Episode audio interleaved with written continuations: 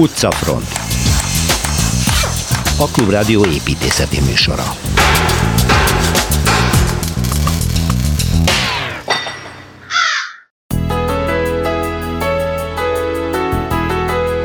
Érintetlen középkori bajor város, Bamberg, Szilveszter Ádám kalauzol majd benne. Az Országház, az Opera vagy a Bulavári Királyi Palota faldíszeinek mestere volt Solc Robert. Az ő pesti lakóházát járjuk be Kelecsényi Kristóf vezetésével.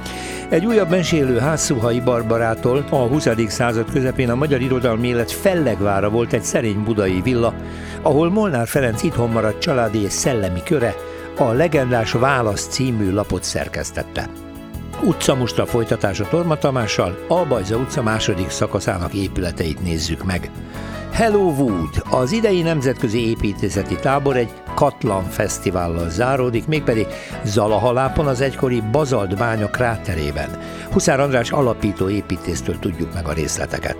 A végén pedig felmegyünk a postapalota most megnyitott tetőteraszára, ahonnan Kozár Alexandra tudósít.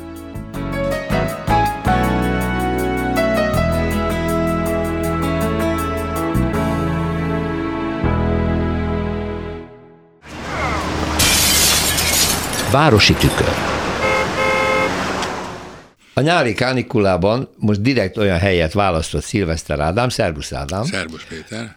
Ami inkább egy történelmi városnézés, most már elég volt az izé, horvát tengerpart, meg olasz tengerpart, hagyjuk a fenébe, menjünk és nézzünk szép városokat. Bamberg. Bamberg, igen, Bamberg. Németország Nürnberg mellett, vagy attól azért távolabb, Nürnberg fölött, fölött. De Bajor, Bajor tartomány, Bajor tartomány. Frank része. Azt mondtad nekem, hogy azért is érdekes ez a város, mert hogy ez teljesen épségben megmaradt a mikori, középkori, középkori, középkori igen, építészetét. Igen. Érintetlen szinte? Abszolút érintetlen, és 2400 műemléképület van, teljesen éppen gondozva persze szépen, és egy nagyon szép, szép tájba is van. Ez olyan ritkaság, mert ugye a kor az mindig halad, az építészet mindig követi a kort, egy régi épület mellé építenek, átépítenek, fölújítanak, mit tudom én, foghíteltelekre modern házat húznak be. Hogy ússza meg egy ilyen város? Hát úgy, hogy, a, hogy, hogy a, a történelme is folyamatos. Uh-huh. Folyamatos, és érdekes, hogy, hogy a, a város alapítása az 902-ben van egy, egy, egy bejegyzés. Uh-huh. És, és egy, egy nagyon előkelős, gazdag fejedelmi család alapítja, és ennek a nevét kicsit eltorítva lett belőle Bamberg. Ja, hogy ez egy család nevét Egy család viseli. csak egy szótól kimaradt belőle, és ez belőle lett Bamberg. Ez nagyon szép, 78 ezer fős város. Ez kisváros. Ez kisváros, és egy, egy, tehát amikor az ember átlépi a osztrák-német határt, Spassau, és utána Regensburg, és Nürnberg, Würzburg, és majd Frankfurt, ez a nagy autópálya. Ha az ember Nürnbergből megy észak fel, akkor nagyon hamar ott van. Egy folyó uh-huh. szeli át a várost, nagyon érdekes, mert, mert eh, tulajdonképpen az óváros az egy szigeten van. Uh-huh. Tehát van két szárny ennek a, a folyónak, és, és ugye a Rajna vízgyűjtőbe észak felé folyik. Na most ez a város az érdekes, mert az alapítása, tehát ez a 902-es alapítás után ugye második uh, Otto, német-római császár adományoz az ottani hercegnek a várost. És innentől kezdve ez a történet a magyar állam alapítással egy időben történik, uh-huh, uh-huh. és az, aki az adományt elfogadja, az nem más, mint, mint Szent István sógora. Na. Igen, a feleségének, ugye. I, a testvére. A testvére, igen. Aha. És hát ezek után az is érdekes, hogy meg, megtörténik, hogy van egy domb, a folyótól nem messze, nagyon jó fekvésű domb, és ott alapítják meg az új várat, így hívják, és az uh-huh. kerített, de az az a hely aztán a püspökségi székhelyé vált, mai napig ez egy nagyon fontos egyház kerületi pozíció. Itt megépült a dóm, elkezdték építeni, három ütemberről később fogok beszélni. Itt van a dóm, itt van a régi püspöki palota és a rezidenc, az új rezidenc, az ugye az ottani fejedelmének a tartózkodási helye, vendégfogadási hely, tehát a, a mindenkori előjáróság. És érdekes módon a, a, a városháza, a régi városháza, az a folyónak a szigetén van, mert a püspök a városát nem adta oda, hogy a polgárság ottan megtelepedjen, és nagyobb szabadságot kapjon miatt. Ezeknek meg már minden be volt építve. És építettek egy mesterséges szigetet szölöpökre, uh-huh. és megépítették a városházát. még egy dolgot kell tudni, hogy egyetemi város és serfőző város, híres serfőző város. Na most visszatérve az alapítási időkre, ugye azt már mondtam, itt, itt van, van még egy rokonsági kapcsolat, hogy az a következő nagyon neves püspök, aki aztán átveszi ugye a, a, a, a szerepet, ennek, ennek a, a, a testvére Gertrudis. Uh-huh. Második Andrének a felesége. Igen. Szegény, szegény Gertrudis, igen. Ez a püspök, Ezek akinek... szerint az udvarba onnan hozza magával azokat a, a magyar urak által gyűlölt merániákat. Merániákat, igen. Uh-huh. És hát igen, ez a Bankban sztori, amit, amit nem nagyon szeretek, mert ennek a szegény királynak a sorsa borzasztó, Pilisbe meg, meggyilkolták. Igen, tényleg ez, ez a püspök, aki, aki egy rokon, mert ő is, ő is egy sógor, ez, ez befogadja Árpádi Szent Erzsébetet abban a pillanatban, amikor ő egy örgónak a, a, felesége fiatalon, és a férje meghal, a második férje is, is ugye, csatába esik, be egy keresztes hadjáratban indul, és utána meghal. És akkor annak a két öccse az kikészítik, és neki menekülik el, és ez a püspök megmenti. És Bamberben talán menedéket. Bamber mellett. mellett. Egyébként Wartburgban lakott. Uh-huh. Tehát no, hát tele van tör... magyar vonatkozással Na, akkor most a város. a részletekre. Így, nézzük, a, dóm. Nézzük a dómot, igen. A dóm. Hát a dóm az egy fantasztikus, érdekes épület, mert négy tornya van. Négy? Négy tornya, háromhajós. Uh-huh. Nagyon érdekes, hogy... No, hogy elől, hátul, kettő, kettő, vagy ez elől, hogy hátul, van? Kettő. Nagyon furcsa, mert bejárat mellett a, a nyugati oldalon van, egy, van a kórus érdekes módon, Aha. és az ember megy befelé a jobb oldali mellékhajón, és egyet fordul, mikor odaér, hogy már kiteljesedik a három hajó, ott van egy szobor, uh-huh. a lovas szobor a Bambergi Labaszos. Nem tudják, hogy kit ábrázol. És ennek van 9-8-9 változata, de az egyik legvalószínűbb, hogy a Szent Istvánt Komolyan? A, a sógort. Igen, de nem tudják biztos. Nem tudják. Ez de jó, hát, mert akkor állandóan lehet ez lehet kutatni, de, de, de, hogy ki de, mit gondol de, Nagy Konstantin is van. Szóval, ez a kereszténységgel kapcsolatos jelentős figurák, de ez nagyon, nagyon szép szobor. Lovon, lovon ül, és, és színes, piros palástja van. Kölcsön kéne kérnünk idehozni egy kicsit. Na most ez, ez egy nagyon szép tér, és a bejárat is érdekes, mert van egy Ádám Éva szobor, ami mesztelen, amit nagyon ritkán szoktak ábrázolni. Egyébként lépcsőn kell fölmenni, mert egy, ez egy meredek lomboldalra van telepítve, és a hossza elég nagy ahhoz, hogy, hogy, hogy síkot képezünk, lépcsőn kell fölmenni. Na most a, a rezidens is érdekes épület, mert tulajdonképpen négy szárnya van, két ütembe épül, ezek a szárnyak azért furcsák, mert nagyon keskenyek, tehát van egy, egy, egy, egy végfutó amfilát, tehát termeken mész keresztül, és ajtókat látsz, szám tizenvalahányakat mindig, és ezek érdekes módon tompaszögben törő hosszú épület, és ennek az északi oldalán van egy gyönyörű rózsakert. Hmm. És onnan néz le az ember a város, és onnan látja a folyót, és akkor, ha lesétálunk, akkor e, e, elérkezünk a, a, a legizgalmasabbhoz, maga a városháza. Na, a városháza. Mikor, mikor épült? körülbelül? Hát ez több, több ütemben ja, épült, de, de, de, de a nagy alapítási időben kezdték építeni, és, és tülöpökön van, és, és most már többször átépítették, tehát ennek van a délfelé oldala, az egy Fachwerkhaus. Fachwerkhaus egyébként nyeregtetős. Igen. Aztán van egy, egy, egy beillesztett furcsa kapuépítmény, és utána van egy, egy másik ugyancsak Szöröpökön épült, de, de, de, de nem Fachwerkhaus, hanem egy, egy, egy, egy barokba épült ház, az is nyeregtetős, aminek nagyon szép a homlokzata. Ezen a szigeten csak a városháza van? Csak tehát... a városháza. A városháza, és a középső egy kapuzat. Igen. Kapuzat, és akkor itt, itt ugye van egy, egy híd, ez a, ez a felső, felső híd, és van egy alsó híd, tehát a, a, kapun át lehet menni a felső hídon, és az épület alatt van egy lejjebb egy híd, és mindkét oldal nagyon szép városi környezet. Tehát az egész városnak a varázsa az, hogy akárhol mész gyönyörű. A középkornak a Gírbegurba utcái, a hibátlan házak, a vendéglátás. Ebben az is varázslat lehet, hogy a modern kor ilyen körül, ilyen, ilyen díszletek között Abszolút, zajlik, érintetlen, tehát igen, hogy érintetlenül igen, bent a komputer mögött ülnek az ablakba, benéz az ember, és ugyanaz zajlik, mint bárhol a világon, igen. csak éppen egy érintetlen középkor tájékán Ez, ez, ez egy varázslat, szóval ember leül bárhol, és, és iszza azt a prima helyi sört, igen. És, és lombok alatt van, és, és nézi az egyik ház szebb, mint a másik, és az ember ezt visszakerül az alsó oldalon, a túloldalra, akkor onnan is nézni a foly, áramló folyót, az, az, a fasorokat mellett, nagyon szép parkok is vannak.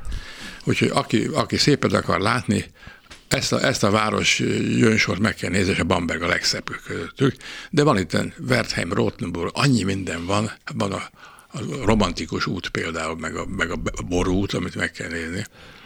Ja, hát a külön túrák, de hogyha valaki... Igen, de a Bamberget érdemes, ez egy napot megér. Megér, ha ezen az autópályán megy, Nürnbergér egy kicsit fölmegy éjszakra. Fölkemen, igen és egy napot töltsön Bambergben. Legalábbis a legérdekesebb részeket megismertük Szilveszter Ádámtól. Köszönöm szépen.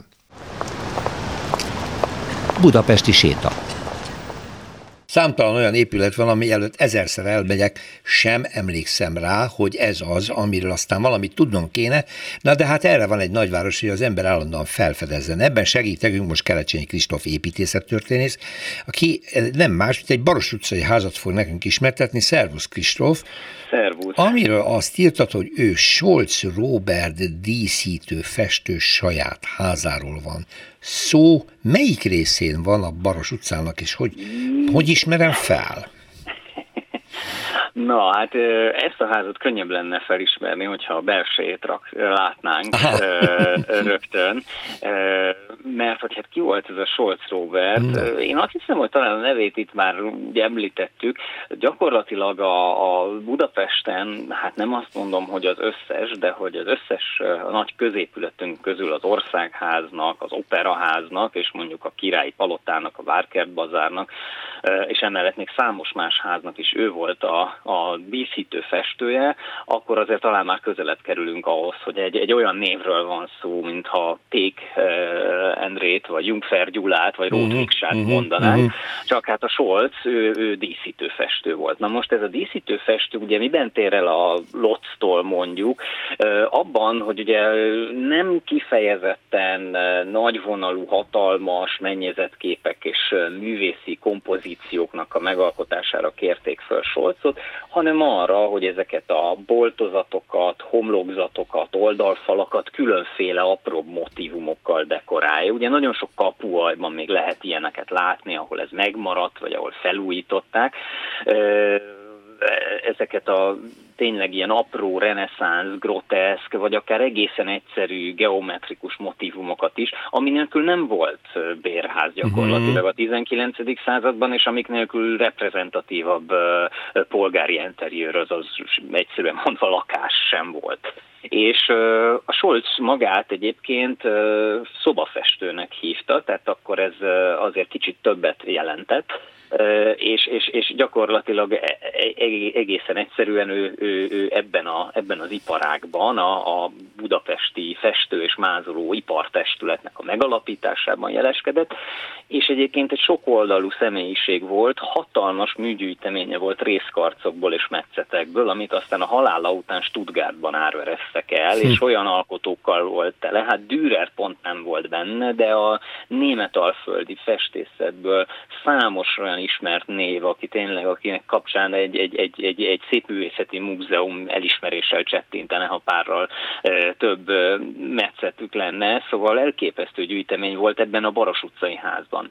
És a Baros utcai ház kérlek szépen egészen konkrétan, a, ha elindulunk a Szabó Ervintől kifele, akkor a, a, a Szabó Ervin könyvtár a Venkheim Palota oldalán áll a, a Baros utcai e, szülészeti, nőgyógyászati klinikának, ugye az egyes számú klinika, Igen. jól mondom, azzal szemben, szemben. egy narancsárgás homlokzatú, elég egyszerű hm. ház, uh-huh. a Baros utca 34. Uh-huh. És hát nem illik ilyet ajánlani, de ha nyitva van a kapu, akkor érdemes belopózni, mert eredetileg egyébként kint is fantasztikus volt ez a ház, nem ilyen egyszerű narancsárgára volt ő festve, hanem bizony az egész homlokzat ton egy, egy, egy, egy festészeti alkotás volt, egy, egy kehely, egy, egy nagyvonalú női, férfi alakokat.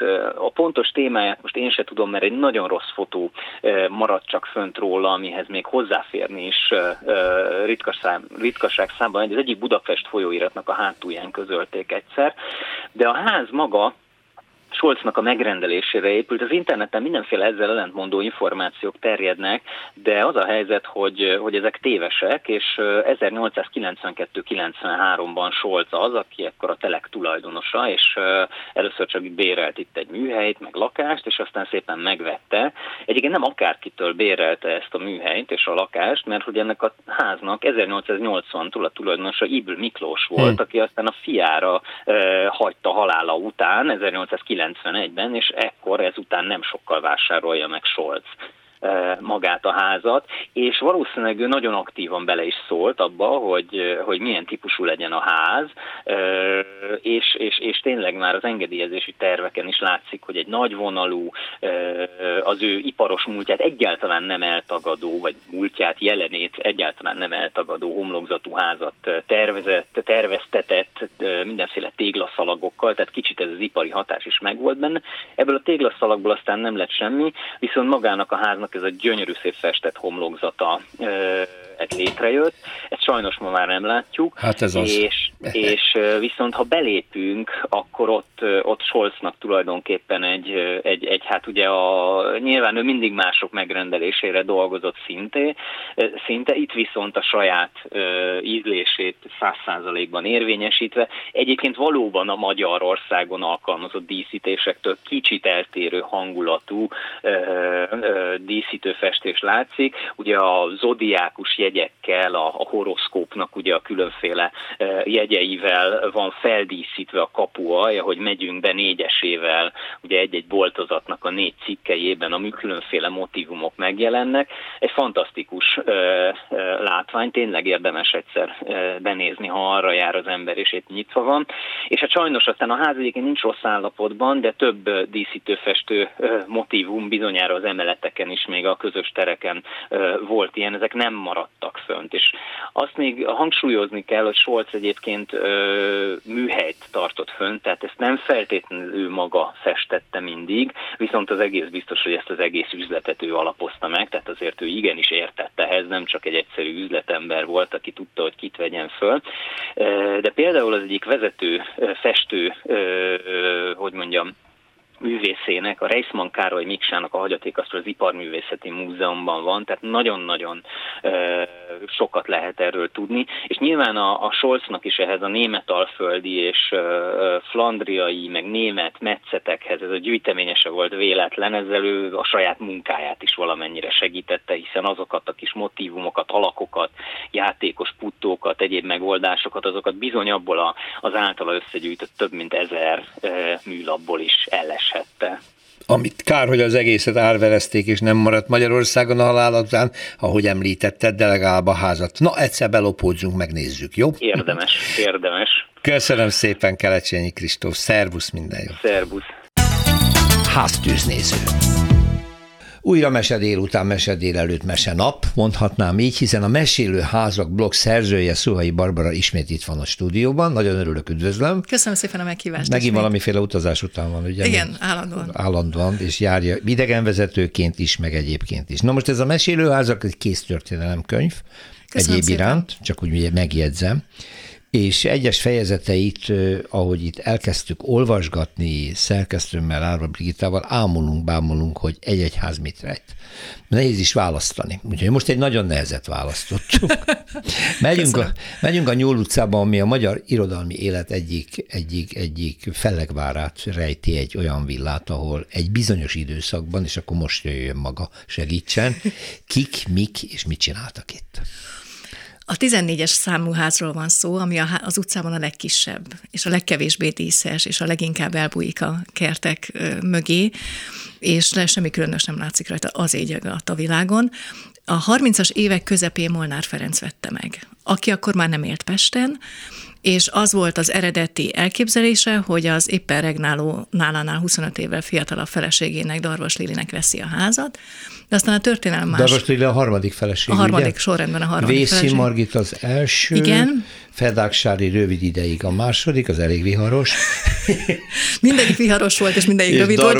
Darvas Lili bírta a legtovább valószínűleg Igen. erős De ő se lakott benne. Ő se lakott benne, és Molnár Ferenc se lakott benne soha. soha. Amikor ezt, azt nem találtam meg, hogy pontosan mikor vették meg a házat, de 30-as évek közepe az, az úgy fixálható. Most ők 37-ben őket kisodorta a történelem Amerikába, addig Európába keringtek, nagyon nagy sikerű író volt ő akkor már, tehát ő Berlinben színpadon voltak művei, tehát ő... Hát a világ a legtöbbet játszott Igen, tehát az, a, az a ritka, ritka magyar író, aki nem éhezik, miközben cirkál Volt Európában. olyan év, amit olvastam a maga bejegyzésében, hogy állítólag egy millió dollárt is tudott keresni Simán. egy év alatt? Igen, el, Amikor elképesztő pénzeket élt. keresett, igen.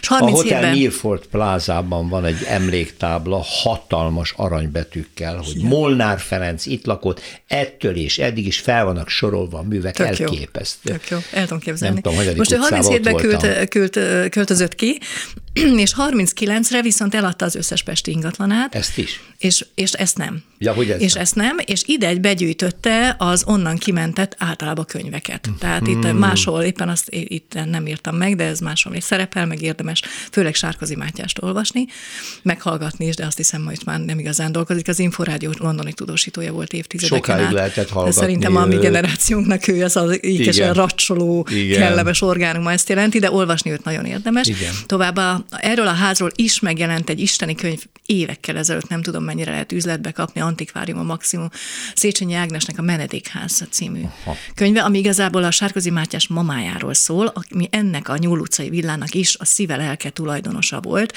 Molnár Ferenc lánya. Molnár Ferenc lánya, igen. 940-ben költözött őbe a házba, Sárközi Márta, Sárközi Márta, ő Molnár Márta néven született, de Igen, a férje, a férje után, a, férje után, a György. György után vette fel a nevét, és, és ő költözött be a Sárközi Györgyen, és a három gyerekével. Az első házasságából született két gyerekével. Horváth Ádám. Horváth Ádámmal és a nővérével, és a Sárközi Mátyással. Beköltöztek 1940-ben ebbe a házba. Most a 30-as évektől kezdve ők a, a Sárközi György szerkesztette a Válasz, Válasz című folyóiratot.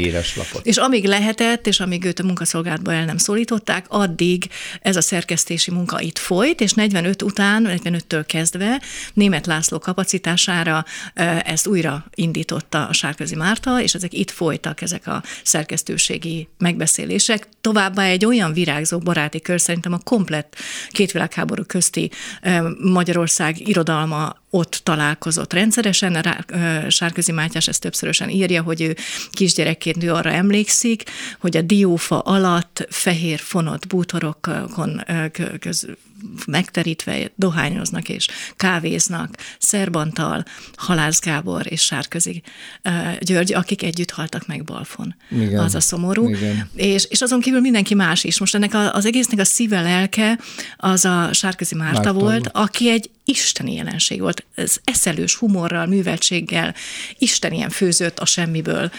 Most ez egy elég bizarr történet, mert ugye miből? Tehát a, a, a 45-ben a, tehát lezárult egy korszak ugye a, a, a holokausztal, amikor a szerzők Igen. egy része, mint ahogy említette, elpusztították őket, megszűnik a lap, ugye Igen. egy időben, nem tudom, mennyi, egy, idő, egy, egy rövid ideig. indul. Talán 43-ig bírták tolni akkor a biciklit. nem bírja és akkor, tovább, és akkor 45 után... 45-ben újra 45-ben, indul. 45-ben újra indul. Újra indul. Német László valahol azt írta, hogy hogy kapacitálta a Sárközi Mártát, hogy ez a, ez a veranda itt tökéletes lesz nem a szerkesztőségnek, és úgyis azok a magyar vállalkozások ítéltetnek sikerre, amire hölgyek retiküllel indulnak el. és ez ennél több nem kellett a Német László és az Ilyes Gyula Nyúl utca 14, utca 14. újra válasz, és itt készítik. Ez akkor Ilyes gondolom vezető Ilyes és, ennek. és Márta, és, és, és, és Sárközi Márta, Márta vezetik, és Tüzön Vizen át vezetik, és ha jól emlékszem, 49-ben folyt, folytják meg őket, és Lukács György a az értelmi szerzője annak, hogy ezt a társaságot el kell lehetetleníteni, mert Lukás György soha nem tudta megnyerni a kommunista pártnak és Gyulát, és ez volt a bosszú. És hát őrületesen mentek fel a papírárak, tehát minden sokkal költségesebb volt. Az még egy szomorú húzás, és ami engem úgy szíven ütött, mint no.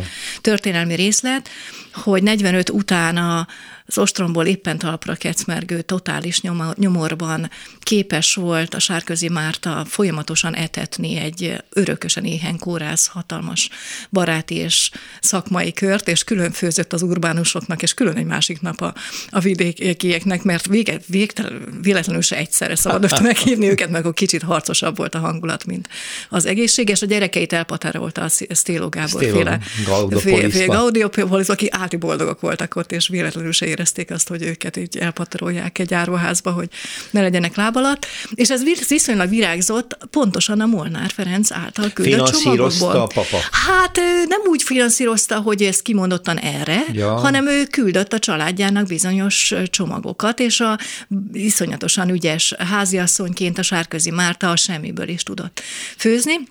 Míg nem, meg nem jelent Heltai Jenő egy szép napon, aki a Molnár Ferenc baráti körének utolsó darabja volt Pesten, aki túlélte a háborút, és 45 kor, után valami 48 körül becsattogott a, a a Nyúl utcába, és azt bírta mondani, hogy hallom, fiam, apát pénzéből fasiszta folyóiratot finanszírozol. Ezt mondta Sárközi Mártának? Ezt mondta Sárközi Mártának, majd volt szíves ezt a kedves véleményét a Molnár Ferenc felé is tolmácsolni, és abban a szempillantásban megszűnt minden anyagi támogatás, de minden, és ennek dacára mentek tovább, ment tovább a lap, és ment tovább a vacsoráztatás. Miből és etetés. vajon? vajon? Vajon miből? És akkor Történt az 49-ben viszont, hogy nem volt tovább, a, a nyomdának tartoztak örületes mennyiségű pénzzel, úgyhogy iszonyatosan árul arról van, valami százezer forint, ami már akkor se lehetett egy nagy tétel egy, egy nyúl utcai villáért, adta el a villát. Eladta a villát Eladta is. a villát, hogy a nyomdát ki tudja fizetni, amely nyomdát másnap államosítottak. Oh. Tökéletesen fölösleges volt, és akkor ő egy icipici faházba költözött az Ugligetbe, amiről aztán Sárk Sárközi Mátyás ír hosszasan, és, és azért csodálatos ez a nő, mert tényleg a semmiből teremtett, otthont, ételt, erőt, irodalmat, és szolgált olyan humorral, hogy egy élmény. Már csak azt és nagyon fiatalon megfejteni, meg. megfejteni, hogy Hertai honnan vette, hogy ez egy fasiszta. Vagy hát valószínűleg nem volt egy könnyű fiú azért. Lehet, Jó, hogy hát így ő, volt, mert nem vették be, nem mm, tudom, nem fogalmam tudni, nincs. De ez egy, ez egy nagyon vaskos mondat, uh-huh. és, és engem annyira szíven ütött, hogy miért kellett megfojtani, ráadásul házon belül egy ilyen. Hát igen, és a válasz a legendás, amelyikre azt mondják sokan irodalomhoz értők, hogy a nyugattal vetekedik, vagy még a nyugatot is túlszárnyalóan jobb, jobb és magasabb Igen, 65-ben nem sokkal a halála előtt az I. és Gyula készített egy egy interjút gyakorlatilag a Sárközi Mártával, és ott elhangzik, hogy a 45 és 49 között megjelent válasz lap, lapjai jobbak voltak, tehát szakmailag erősebbek mint voltak, nyugat. mint a nyugat uh-huh. a mhm. fénykorában. Uh-huh. Ez maga ilyes. Ami, ami elég, elég döbbenetes. Egy ház, Nyúl utca 14, uh, mi mindent rejt, és csak egy töredékét mesélte el Szuhai Barbara, nagyon szépen köszönöm, úgyhogy várom vissza az újabb történetekkel. Nagyon szépen köszönöm Melyik ház mit mesél majd a legközelebbi műsorban? Köszönöm szépen. Perspektíva utcamustra, ismét Torma Tamással, és ismét a Bajza utca, mert Szerbusz Tamás. A Péter, üdvözlöm. Múlt héten ugye eljutottunk a Walterózsi villától egészen az András útig, nevezetesen a ma orosz követségként használt épületig, és hát még a Podmaniszkiig számtalan érdekes dolog Igen. maradt. Mi az, ami amivel indulunk innen a sarokról. Hát átkeltünk, uh-huh. és már volt szó erről a ma orosz követségépületről, amit a Vanderbilt családba való beházasodás után valójában a Vanderbilt lány, az ifjú feleség pénzéből épült meg, és 45-ben aztán, mivel ez volt a legnagyobb villa a környéken, ide költözött be a szovjet vörös hadsereg parancsnokság. Uh-huh. Igen. És aztán szép lassan a környéken a kiürített villákban pedig szolgálati lakások települtek a követségeknek, tehát nem csak ez az épület ott a Orosz Föderáció budapesti képviselete, például a túloldalon, szemben ezzel az épülettel, de a Bajza utcában, a Bajza Aradi sarkán van egy szecessziós gyöngyszem, amiről én is keveset tudtam, de arra járok, mindig fölnézek, mert a a tető alatt egy ilyen egészen különleges, tulajdonképpen fríz látható, tehát vakolatba berakott mozaik fríz fut körbe. Ez Kelstok Károly rajzai alapján készültek, és Rót Miksa műhelyének az üvegablakaival. Mindig nézem, igen, nézem ezt az épületet, gyönyörű, gyönyörű, gyönyörű. És elég érdekes ez a kiugró tető is, igen. ami nyilván azért van, hogy ezt jobban megvédje. Ez 1903-ban épült egyébként ez a sarokház, tulajdonképpen egy dupla ház, mert Léderer Artúr saját magának építette, egy, meg mellé egy bérlakásokat. És hogyha megyünk tovább, akkor a következő utca az a Metti utca, ahol 2012. január 25-én leégett a vadász és társai építőművész Kft-nek a műterme. És megsemmisült. térben. Nagyon ami, értékes hát, dokumentáció. Ma már érdekes, igen, mert uh, utána fölújították, de nagyon sok kollega hozzá is járult, tehát kisegítette őket. Ezelőtt most már 11 év igen, volt. Igen, emlékszem minden. erre a drámára. Igen.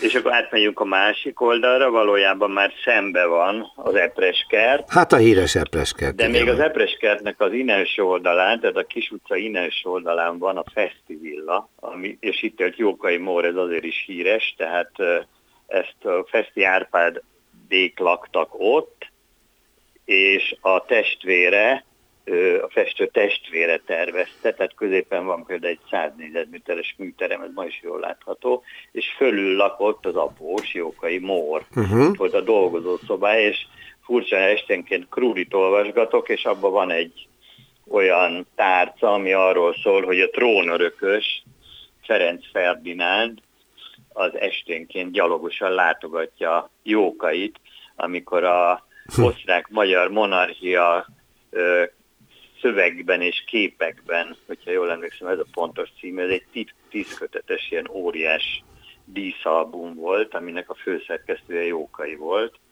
és a trónörökös is, de a trónörökös nevén futott hm. tulajdonképpen. No, micsoda gyöngyszám. Hát aztán ugye itt nagy estélyek is voltak, tehát ez híres, híres hely volt, mindaddig, amíg aztán 1899-ben Jókai aki akkor 74 éves volt, el nem vette feleségül Nagy Bellát, akkor színésznő. Igen. És akkor hát ki is robbant a botrány, ők pedig költöztek, és akkor a feszégnek pedig el kellett adniuk a házat, és így került idővel lépésenként a Petőfi Társasághoz, majd itt alakult meg valójában a Petőfi Irodalmi Múzeum elődje. Hát az Epres kertről már gondolom volt szó. Volt szó, igen. Rengeteg érdekesség van.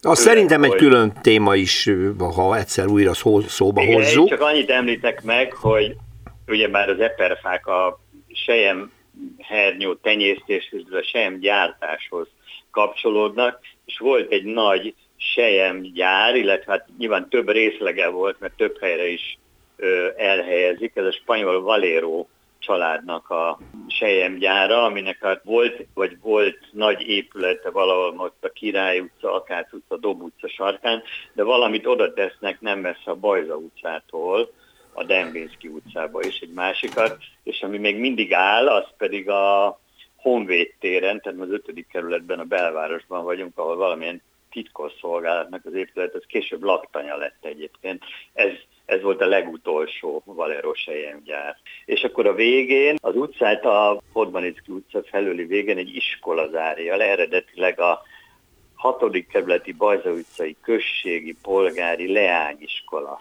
épülete, amit már korábban elkezdtek tervezni, de az első világháború alatt lett csak kész, de ez is annak a nagy iskolaépítési programnak volt a része, ami Bárci István föl polgármester nevéhez kötődik, és aztán majd jövő héten már újra Budán leszünk, a Gülbaba utcában, és én ott megtaláltam képek alapján, hogy ott lakott Bárci István.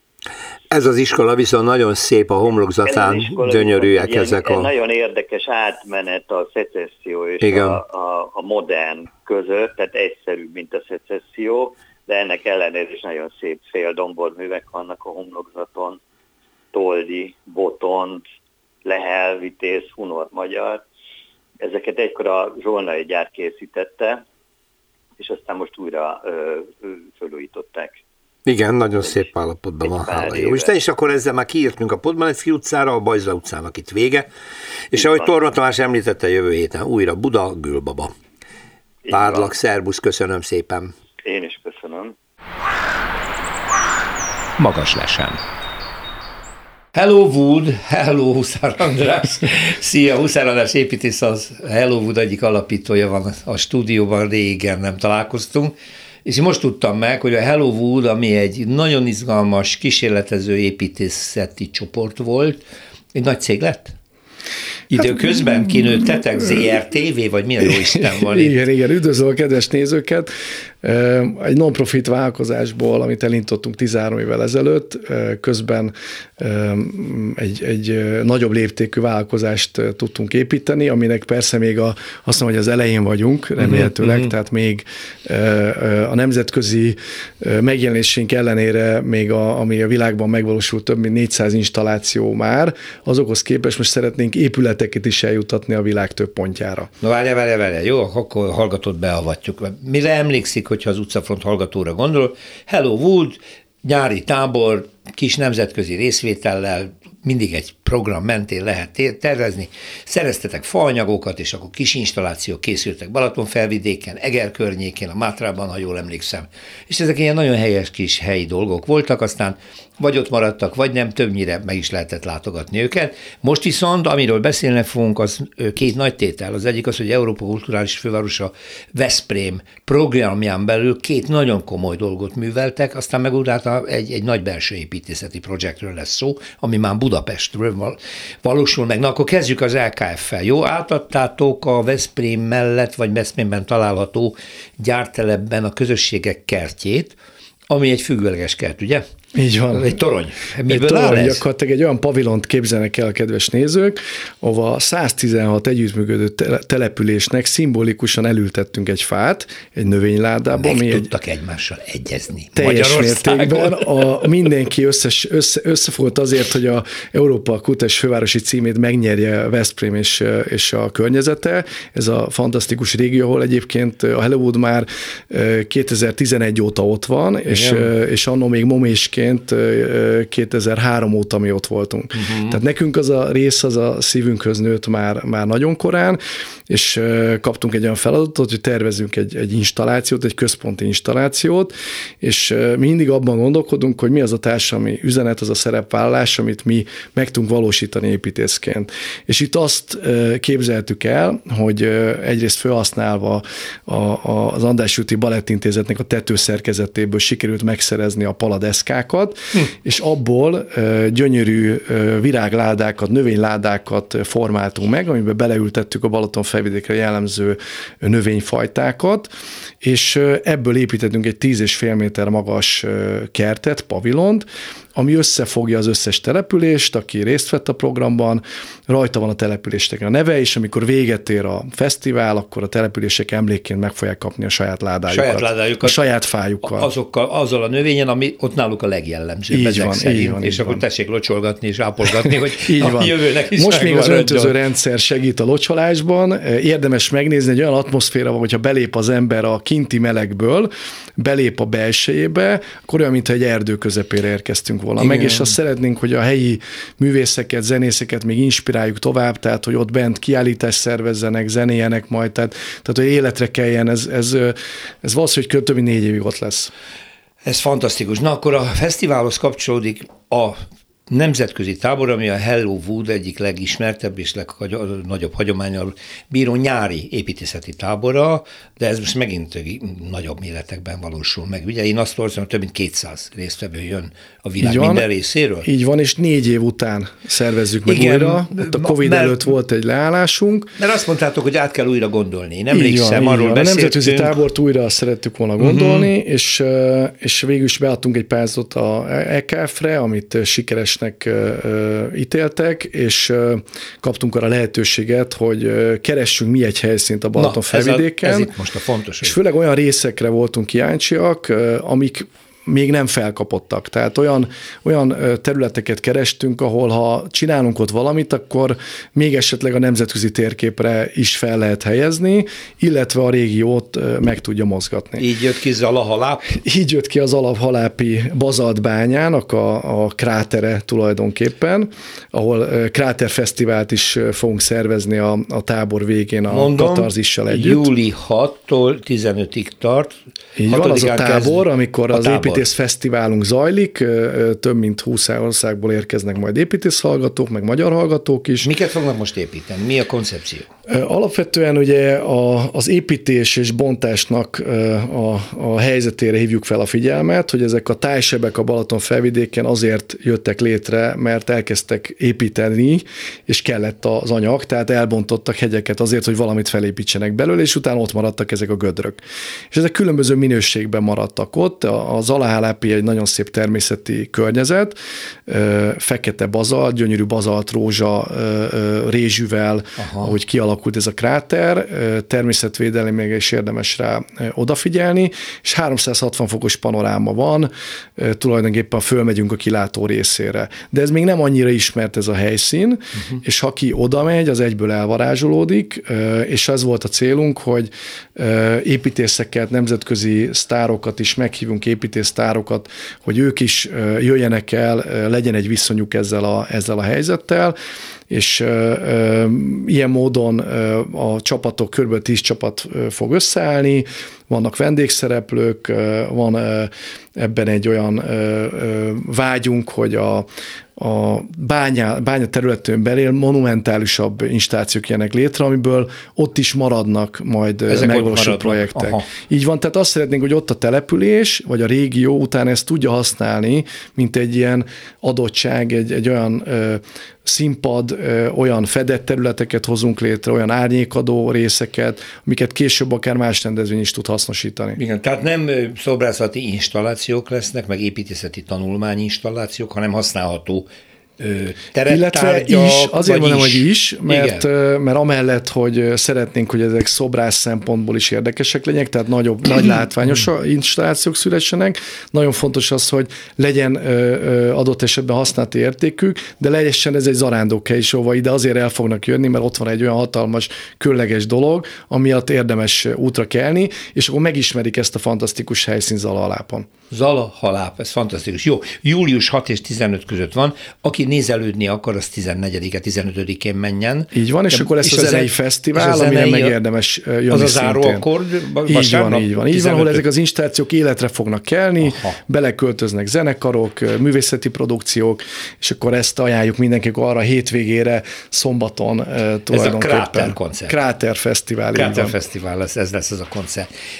Oké, okay, olvasom, hogy sok külföldi résztvevő van, két nagy név, Karim Rashid az egyik, és eh, akit én nem ismertem így név szerint, Arthur Mamu, Mami, Mami. Így van, ő a Burning Man-nek a, a Na, mi van, központi. De ti nem gyújtjátok fel az installációkat. Így van, mi Unburning Man-nek hívjuk.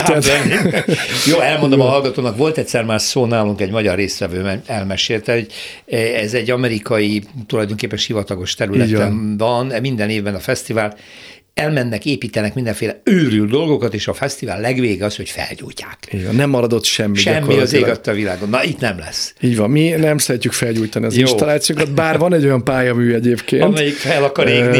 A, a, a Pintér Marciéki, akik tulajdonképpen egy olyan projektet terveztek, egy hatalmas nagy létrát, amit neki támasztunk ennek a bazalt falnak, és arra az volt a koncepció, ennek hogy a akkor az, láttam. Az lehetséges. Az ezt... Oktogon című újság. I- igen, Néztem, mert... hogy egy, mi az a gigantikus létre a tájba benne. Így van, és ott az a koncepció, hogy a, a helyi tűzoltó csapattal közösen ezt úgy konzerválják, hogy meggyújtják a gyertyát, és utána, vagy a létrát, és utána el, el, eloltják. Ja, és akkor megfeketedik a, igen, a, igen, a, és a felülete. Marad. És akkor ott marad egy ilyen hatalmas nagy létre neki támasztva a domboldalnak. Tehát elég különleges projektek lesznek, de lesz például UFO projekt is, ami úgy fog kinézni, mint egy hatalmas nagy UFO, és szerintem érdemes lesz majd azoknak is eljönni, akik nem az építészethez vonzódnak, hanem egyszerűen csak családdal, gyerkőccel eljönnek, megnézik, végigjárják ezeket az installációkat, fotókat készítenek, elvják az ismerőseiket, és egyébként lesz egy, egy jó program a hétvégén, ami meg gyakorlatilag a záró akkordja Ez lesz. a KTF zenei fesztivál nagyon jó. No, akkor visszajövünk a Hello Wooddal Budapestre, mégpedig a West Endbe, és ez nem a reklám helye, hanem hogy egy óriási megbízást kaptatok. Mit építetett a West End aljában? Így Mi van. lesz ez? Hát egy nagyon különleges projektet kaptunk, sok belső terv készült már erre a, a helyszínre, több mint 20 éve tulajdonképpen nem alakították át a West Endnél a food courtot, uh-huh, ahol az étkezők vannak a legalsó az szint. Étkezők, Így igen. van. És, és olyan tervező csapatot kerestek, aki nem szokványos facelift projekthez van szokva, hanem aki valami mást képzel el. És természetességet akart a West End, olyat, ami közelebb van az emberekhez, és ezt a Hellowoodban találták meg ezt a, a kapcsolat, amire mi nagyon büszkék vagyunk, hogy ebben részt vettünk ebben a projektben, már több mint két éve zajlik az előkészítés, és hogyha július 21-én majd valaki odajön a West Endbe, akkor látni fogja azt, hogy, hogy át lesz adva egy fantasztikus új belső tér, több mint száz olyan bútor terveztünk, ami magyar erdőgazdálkodásból származó tölgyfát Aha.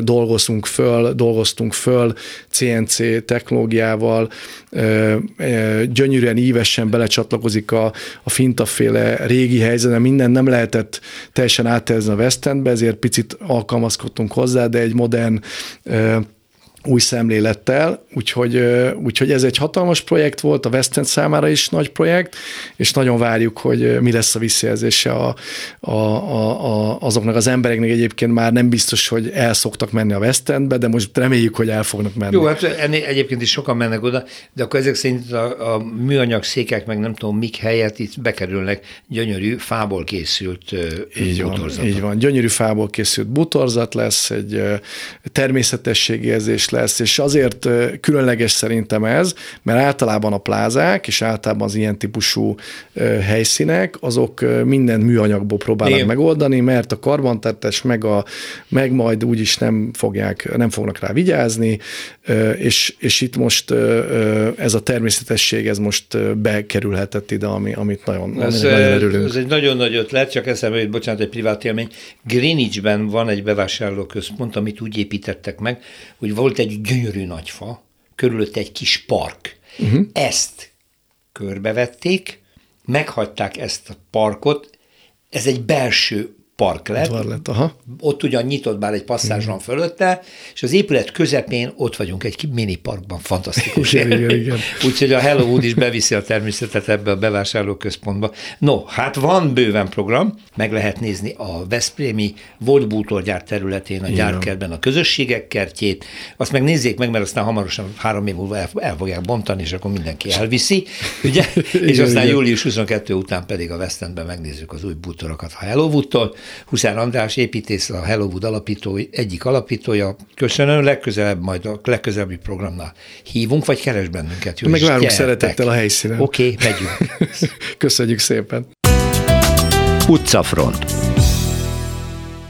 Éppen száz éve, hogy kiirdették azt a pályázatot, ami a posta palota tervezésére lett kiírva, és hát ez egy nagyon érdekes épület, most túl azon, hogy végre felújították, hát a Magyar Nemzeti Bank tulajdonába került, és itt ma pénzmúzeum is megnyílt, de most olyan részei láthatóak ennek az épületnek, amik nagyon sokáig nem voltak láthatóak, mondhatni, hogy akár majdnem száz évig. Kozár Alexandra van a vonalban, szerbusz. Szervusz. Az újdonság az, hogy most föl lehet már mászni a tetejére, és onnan egy kilátó terasz van, ugye?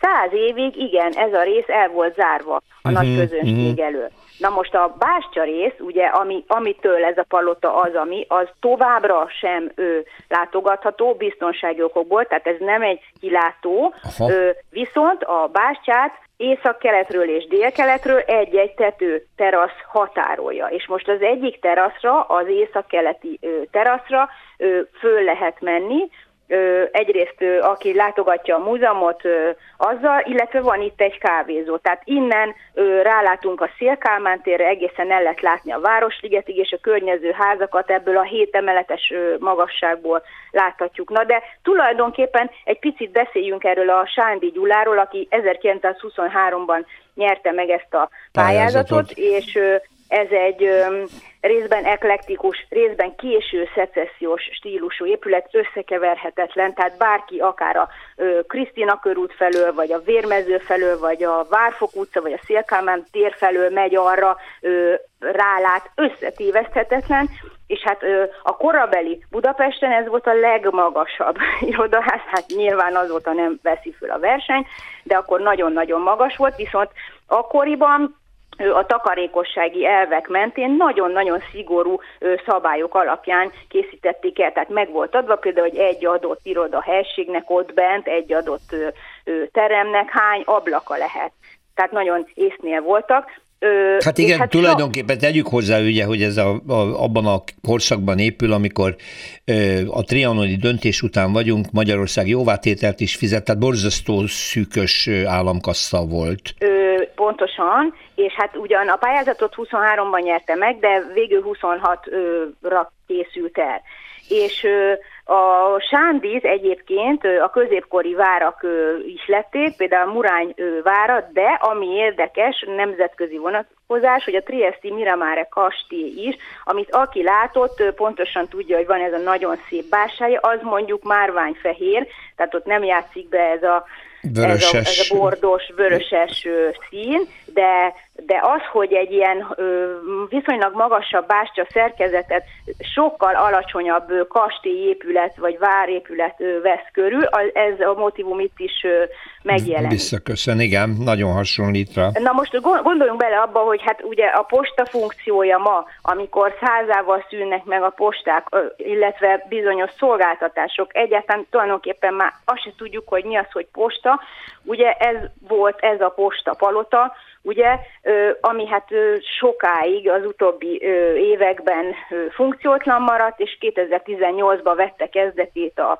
a felújítás, és Szalai Tihamér tervei alapján készült ez el, úgy, hogy amit csak tudtak, megőriztek a sándiféle motivumokból, például van egy ilyen csiga motivumos, nagyon szép lábázati csempe, azt megőrizték, de természetesen jött bele új dizájn. Na és nagyon fontos, hogy képzeld el, hogy itt volt az első Paternoster. Hmm. egész Budapesten, és ez a mai napig működik, nagyon szép ilyen fa borítása van, tényleg gyönyörű, és hát akkor ugye itt található ebben az épületben a monetáris tanács, ahol a gazdasági döntések születnek, hát ide ugye úgymond földi alandó nem teheti be a lábát, de ennek van egy előtere, és itt az előtérben vannak Kornok Tamás festőművész alkotásai, meg van egy nagyon érdekes moha lámpa, ami egy ilyen óriási kerekbúra, aminek a közepében ö, moha van. És hát akkor ugye van ez a, van ez a két tetőterasz. Úgyhogy nagyon érdekes, mert a második világháborúban sajnos jelentős pusztítás érte az épületet, de valahogyan a vasbetonból készült pillérszerkezet az teljesen ép maradt. És akkor ö, ennek mentén e, ezeken a maradványokon ö, fel tudták újítani. Igen. Hát akkor most a terasz az újdonság, hogy a Szél Kálmán térre rá lehet látni, fel lehet menni, akik a múzeumot látogatják. Kár, hogy a másik oldalról ezt a látványt, ez a herén rugott bakecskére hasonlító állítólagos szarvas, ugró szarvas úgy elrontja, de erről a teraszról szerencsére úgy tűnik nem nagyon látszik, ez nem zavarja. Hát menjünk a, má- erre menjünk a, a másik oldalra, Kozár Alexandra. Nagyon szépen köszönöm, minden jót, szervusz! Szervusz, viszont hallás!